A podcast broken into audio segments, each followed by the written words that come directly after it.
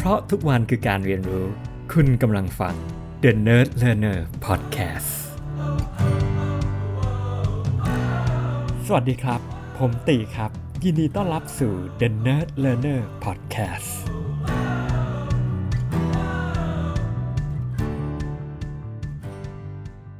สวัสดีครับ EP นี้อยากจะมาแชร์เรื่อง Entertainment บ้างแล้วกันนะครับ ปกติเวลาผมเดินทางไปต่างประเทศเนี่ย ถ้าไม่ได้หลับก็แน่นอนดูหนัง พยายามจะดูหนังที่ไม่ใช่หนัง mass ไม่ใช่หนังฮอลลีวูดผมจะไปดูหมวด world cinema ก่อน แบบหนังอะไรแปลกๆอะที่เราแบบเออเราปกติคงไม่ได้ดูหรือคงไม่ได้รู้จักอะไรอย่างเงี้ยแน่นอนมันก็มีหนังที่มันไม่ work บ้าง เราดูไปนิดนึงแล้วเราก็ exit แต่ว่ารอบนี้เนี่ยผมได้ดู 2 เรื่อง วันนี้ก็เลยจะมาแชร์ทั้ง 2 เรื่องเลยแล้วกัน เริ่มเรื่องที่ผมคิดว่าผมประทับใจสุดๆแล้วกันเนาะก็คือหนังที่ชื่อ Rebound คือผมก็ไม่รู้จักหรอกว่าหนังเรื่องนี้คืออะไรนะครับพอดูเสร็จแล้วก็กลับมาก็อ๋อมันเป็นหนังที่ออกในปี 2023 เป็นหนังใหม่ หนังเกาหลีเรตติ้งทั้ง 2 เรื่องที่วันนี้จะแชร์เนี่ยเรตติ้งกลางๆหมดเลยหนังเรื่อง Rebound เนี่ย IMDB ให้ 6.8 เต็ม 10 แต่สำหรับผมเนี่ยผมคิดว่าหนังเรื่องนี้อยู่ประมาณ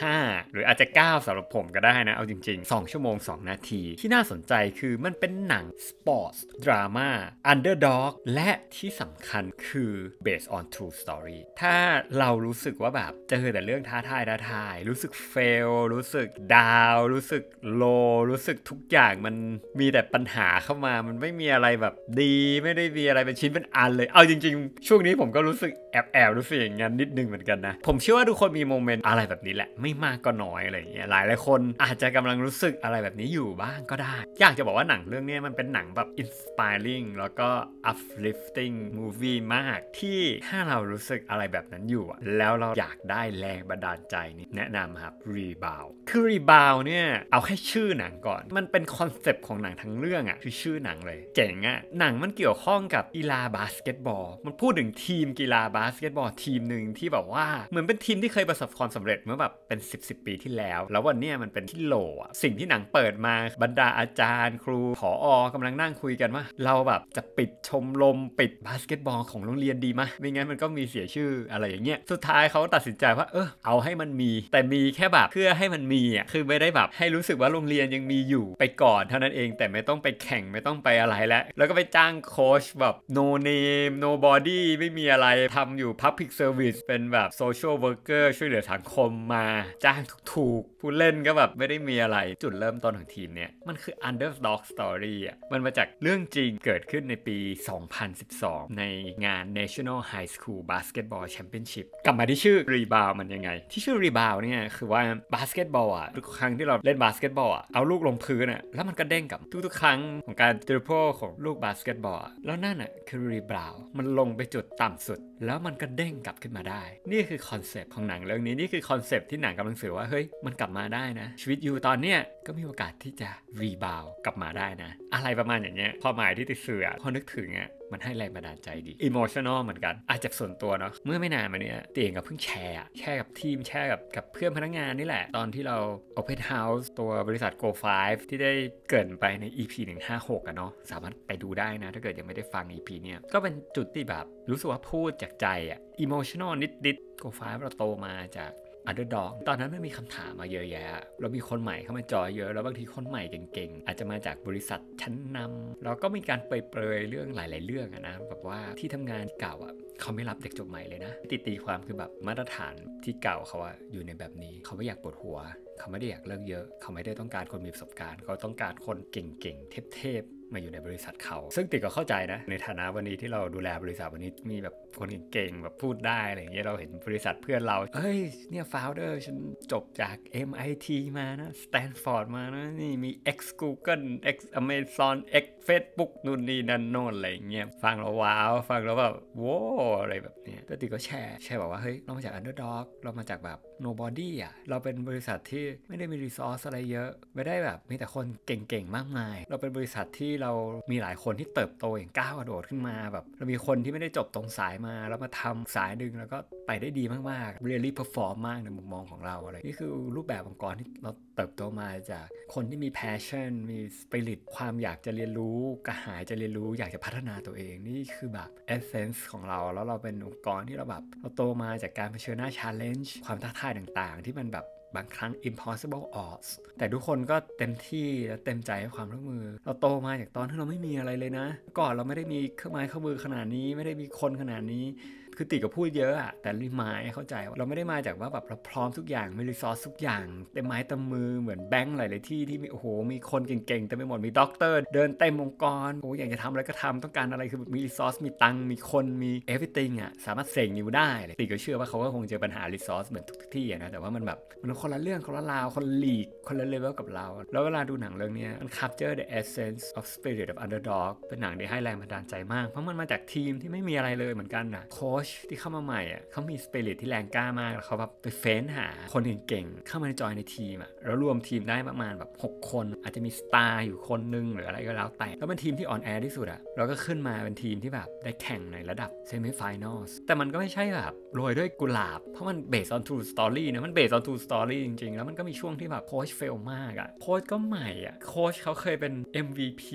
บาสเกตบอล player มาก่อนที่โรงเรียนเนี่ยเพราะนั้นเขา passionate มากเขารู้สึก passionate มากอยากจะถือโอกาสแล้วที่เขาส่งต่อแล้วปั้นทีมบาสเกตบอลมันเขาก็ fail มากด้วยโค้ชโดน penalty ให้หยุดหยุดทำหน้าที่เป็นโค้ชอะเหมือนโดนใบแดงอะไรประมาณอย่างเงี้ยแพ้ย่อยยับกลับมาอะไรอย่างเงี้ยแล้วแบบทีมก็กระจัดกระจายโค้ชก็เครียดแล้วก็ไม่รู้จะซุกหน้าไปที่ไหนอะประมาณแบบนั้นอะมัน that feeling อะล้มเหลวแบบไม่มีท่าดีแบบ no recovery ไม่มีใคร support ไม่มีใครสนใจ ไม่มีใครอะไรทั้งนั้นอะทุกคนแบบ แยกย้ายกันไปหมด แล้วสุดท้ายอะถ้ามีอะไรแบบอีก point หนึ่งที่ชอบนะ คือแบบว่าตอนแรกอะโค้ชเขาวาง strategy แบบเพื่อจะชนะ โดยไม่สนใจวิธีการ เขาไม่ได้อธิบายอะไรคนอื่นเลยเขาบอกว่าเนี่ยได้ลูกมาโยนให้คนนี้ คนนี้เก่งที่สุดในทีม คนนี้จะทำคะแนนให้เขาวางแผนทุก อย่างอย่าง perfect เพื่อทีมชนะ แต่ลืมไปว่าสุดท้ายแล้วบาสเกตบอลคืออะไร โค้ชเขาก็กลับมาโฟกัส เรามาเล่นกันให้สนุกกันดีกว่า เขาระลึกถึงตอนนั้น ตอนนี้เขากลับไปดูวิดีโอ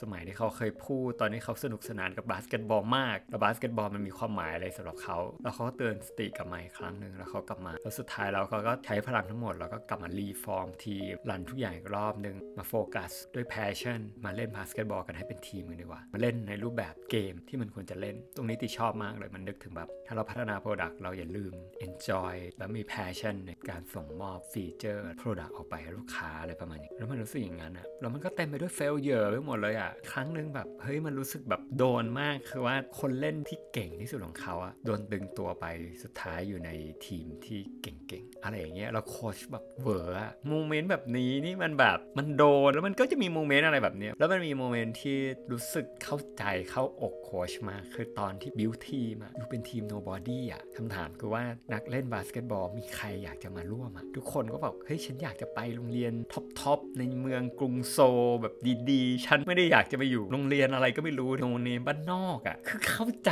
เลยอะโทรไปหา developer แล้วบอกว่าฉันกำลังดูตัวเลือกอยู่นะ อยากจะไปแบบกับบริษัทดังๆ top ๆอะนี่บริษัทอะไรวะโทรมาอะไรเงี้ย get it อะมัน so get it แล้วนี่คือสิ่งที่เจอแบบ rejection after rejection เออมันโดนใจมากเลยอะไรเงี้ยครับไม่มีใครอยากจะมาร่วมทีมอะแล้วเขาก็พยายามทำทุกอย่างที่จะเดินหน้า นี่คือสถานการณ์ของเรื่องเนี่ยแล้วมันแบบมันเห็นเลยอะระหว่างเนี่ยคือทีมที่ไม่มี resource กับทีมที่เต็มไปด้วย resource ที่เขาต้องไปสู้ทุก ๆ อย่างอะหนังมันโชว์แบบแยบยนต์มากรถที่มามาก็เป็นรถกระจอกกระจอกเล็ก ๆ คนอื่นเอารถบัสอลังการมาเครื่องไม้เครื่องมือพร้อมโรงเรียนนี้ไม่มีอะไรเลยไม่มีใคร support ไม่มีใครเหลียวแลไม่มีใครดูแลเลยโค้ชก็แบบเงินก็ได้รับน้อยนิดมากแบบแล้วนี่ก็แบบกระเป๋าฉีกอะไรอย่างเงี้ยมันแล้วก็พดโทรอะด้วยสปิริตด้วย passion มันคือสปิริตสำหรับตีแบบให้ขยายความมันแบบ you put your life on the line มุมมองที่คือแบบบางครั้งถ้าเราไปทำงาน อยู่ในบริษัทใหญ่มากสวยหรูมาก ทุกอย่างดูดีมาก you ทำตามหน้าที่อะ9โมงเช้า5โมงเย็นกลับอะไรแบบเนี้ยไม่ได้อะไรอะมันไม่ได้เอาชีวิตเราไปอยู่ตรงนั้นอะเราก็ทำตามหน้าที่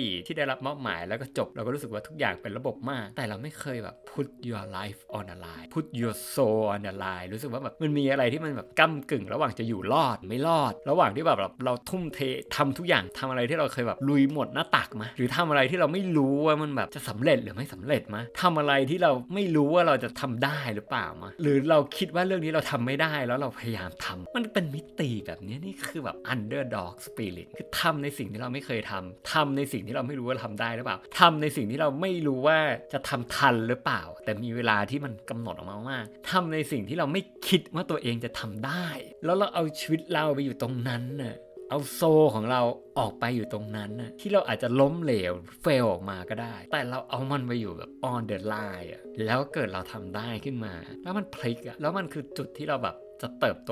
มาก ๆทำให้แบบหลาย ๆ คนมาทำงานแบบ หรือได้ทำอะไร growth potential มันแบบ growth เลยอะ่ะบางครั้งเปลี่ยนเป็นคนละคนเลยเออไม่คิดว่าจะได้อะไรขนาดนี้ ก็แน่นอนดิวะ แล้วอยู่ทำแบบมืออาชีพทุกอย่างมันพร้อมหมด ไม่มีอะไร at stake อะ แล้วหนังเรื่องนี้ก็เลยทำให้แบบเออมันอย่างนี้นี่เองค้นหาแบบเพชรแสงที่อยู่ในตัวเราให้มันเปล่งประกายออกมาสำหรับเตียคือคนเก่งคือโค้ชแบบเนี้ยที่ไม่มีอะไรพร้อมไม่มีอะไรเลย แล้วทำมาถึงตรงนี้ได้ มันโชว์ว่า you อะมีเกิน have something เป็นคนเก่งชิบหายเลย ต่างกับคนที่แบบเข้ามาเป็นโค้ชเรา you มีทีม player เก่งที่สุดในประเทศอยู่กับคุณแล้วอะคุณมี resource คุณมีเงิน คุณมีทุกอย่างสนับสนุนคุณเต็มที่อะคือทุกอย่างสภาพแวดล้อมมันเอวิติมันพร้อมอะเพราะฉะนั้นมันก็เอาจริงๆ มันไม่ควรจะยากมากที่จะทำให้มันสำเร็จอะในเมื่อ ingredient มันพร้อม ต่างกับคนที่ไม่มี ingredient อะไรเลย ตัวผู้เล่นก็ไม่มีเครื่องไม้เครื่องมืออะไรก็มีต้อง fight ทุกอย่างบิวทุกอย่าง ผมอยากถามเลยว่าคนไหนเก่งกว่ากันถูกปะคนไหนใช้ฝีมือจริง ๆ ต้องใช้ฝีมือจริงๆแล้วสุดท้ายโค้ชก็แน่นอนแบบ ก็เข้าไปอีกหน่อยเป็นระดับ national coach เป็นที่เรียบร้อย นี่คือ true story อะแล้วมันก็ build แบบ hero อะแล้วสำหรับตีนี่แหละ how heroes are born put passion on a line และอย่าลืม enjoy passion spirit มากกว่าเพียงแค่ winning ดีมากเลยหนังเรื่องนี้ อาจจะมีสปอยนิดๆนะ แต่คิดว่าต่อให้ดูก็น่าจะ enjoy อยู่ดีสำหรับตีแบบอินอะ อะอีกเรื่องหนึ่งสั้นๆละกัน เป็นหนังญี่ปุ่นบ้าง คิดว่าไม่น่าจะรู้จักเหมือนกัน ชื่อว่า The Water Flows to the Sea ไม่เข้าใจ แตกต่างเลย contrast กับหนังเรื่องแรกมาก เรื่องนี้ก็ออกมาปี 2023 เหมือนกัน 2 ชั่วโมง 3 นาที 6.7 เรตติ้งบน IMDb แต่ดูแล้วก็รู้สึกว่าก็ดีกว่านี้นะที่อยากจะให้สัก 7.5 อันเรื่องนี้ เรื่องนี้จริงๆแล้วเนี่ยมันเป็นผลงานที่ดัดแปลงมาจากมังงะ ที่เขียนโดยเรตโตทาจิมะ เป็นมังงะที่ได้รับการเสนอเข้าชิงรางวัลไทโช Award แล้วก็ได้รับรางวัล New Creator Prize ในงาน Shizuka Osamu Cultural Prize 2020 มาจากมังงะนี่แหละมังงะที่โด่งดังแล้วกันมาทำเป็นหนัง เป็นหนัง coming of age romance story คนละแนวกับ Rebound เป็นหนัง family เป็นหนังเกี่ยวกับเรื่องผู้ชายอายุ 16 ที่ไปอยู่บ้านน้าเราพบว่าบ้านน้าเนี่ยนะไม่ได้อยู่คนเดียวแต่อยู่ในรูปแบบแชร์เฮาส์ก็คือเป็นบ้านหลังหนึ่งแล้วก็มีหลาย ๆ คนที่เหมือนเป็นคนแปลก ๆ มาอยู่ด้วยกันเพื่อที่จะได้ไปใกล้ที่จะไปเรียนโรงเรียน พบเจอผู้หญิงที่เป็นรุ่นพี่ที่อยู่ share house เดียวกัน แล้วก็พบว่ามีภูมิหลังบางอย่างที่เกี่ยวข้องกันในเรื่องของ Family นะครับก็อาจจะไม่ได้เล่าอะไรมากมายเนาะเพื่อไม่ spoil เออมันเป็นหนัง Family Story ที่เฮ้ยไม่เคยเห็นหนังเออมันมี story แบบนี้ คือมันมันแบบปมที่โดนใจตีเหมือนกัน รู้สึกว่าหนังเรื่องนี้แบบขยี้และทำปมเรื่องพวกนี้ออกมาได้ดี สะท้อนออกมาได้ดี แล้วก็ไม่รู้ว่ามันจะเป็นยังไง แล้วหนังเรื่องนี้มันก็จบแบบสำหรับตีนะจบแบบอึ้งๆมันคงมีชื่อภาษาญี่ปุ่นอะแต่ติก็ยังไม่เก็ตว่าชื่อภาษาอังกฤษที่บอก water flows to the sea เนี่ยมันความหมายมันอะไรกันแน่ แต่ถ้าเป็นคนญี่ปุ่นเราใช้ดูชื่อญี่ปุ่นอาจจะเข้าใจมากกว่านี้นะครับมันอาจจะมีอะไรอยู่เนาะได้เห็นความสัมพันธ์ในรูปแบบหนึ่งแล้วก็ทำออกมาได้ใช้ได้ เป็นหนังที่ดูสบายๆนะเรื่องก็ดำเนินการไปอย่างสบายๆ Family อะเรียกว่า coming of age น่าจะเป็นน่าจะถูกถูกแล้วล่ะอะไรอย่างเงี้ยครับก็ 2 เรื่องเตสสองมุมมอง 2 รูปแบบเปิดโลกทัศน์เห็นอะไรที่กว้างขึ้น ถ้าสนใจเรื่องไหนลองไปดูครับ แล้วก็มาแชร์ให้ฟังได้ คอมเมนต์แล้วก็มาบอกกันด้วยว่าดูแล้วสำหรับเราคิดว่ายังไงติอยากรู้นะครับ ขอบคุณครับ อย่าลืมกดไลค์ subscribe กันด้วย แล้วก็ติดตาม EP ถัดไป ลาไปก่อนครับ สวัสดีครับผม เพราะทุกวันคือการเรียนรู้ คุณกำลังฟัง The Nerd Learner Podcast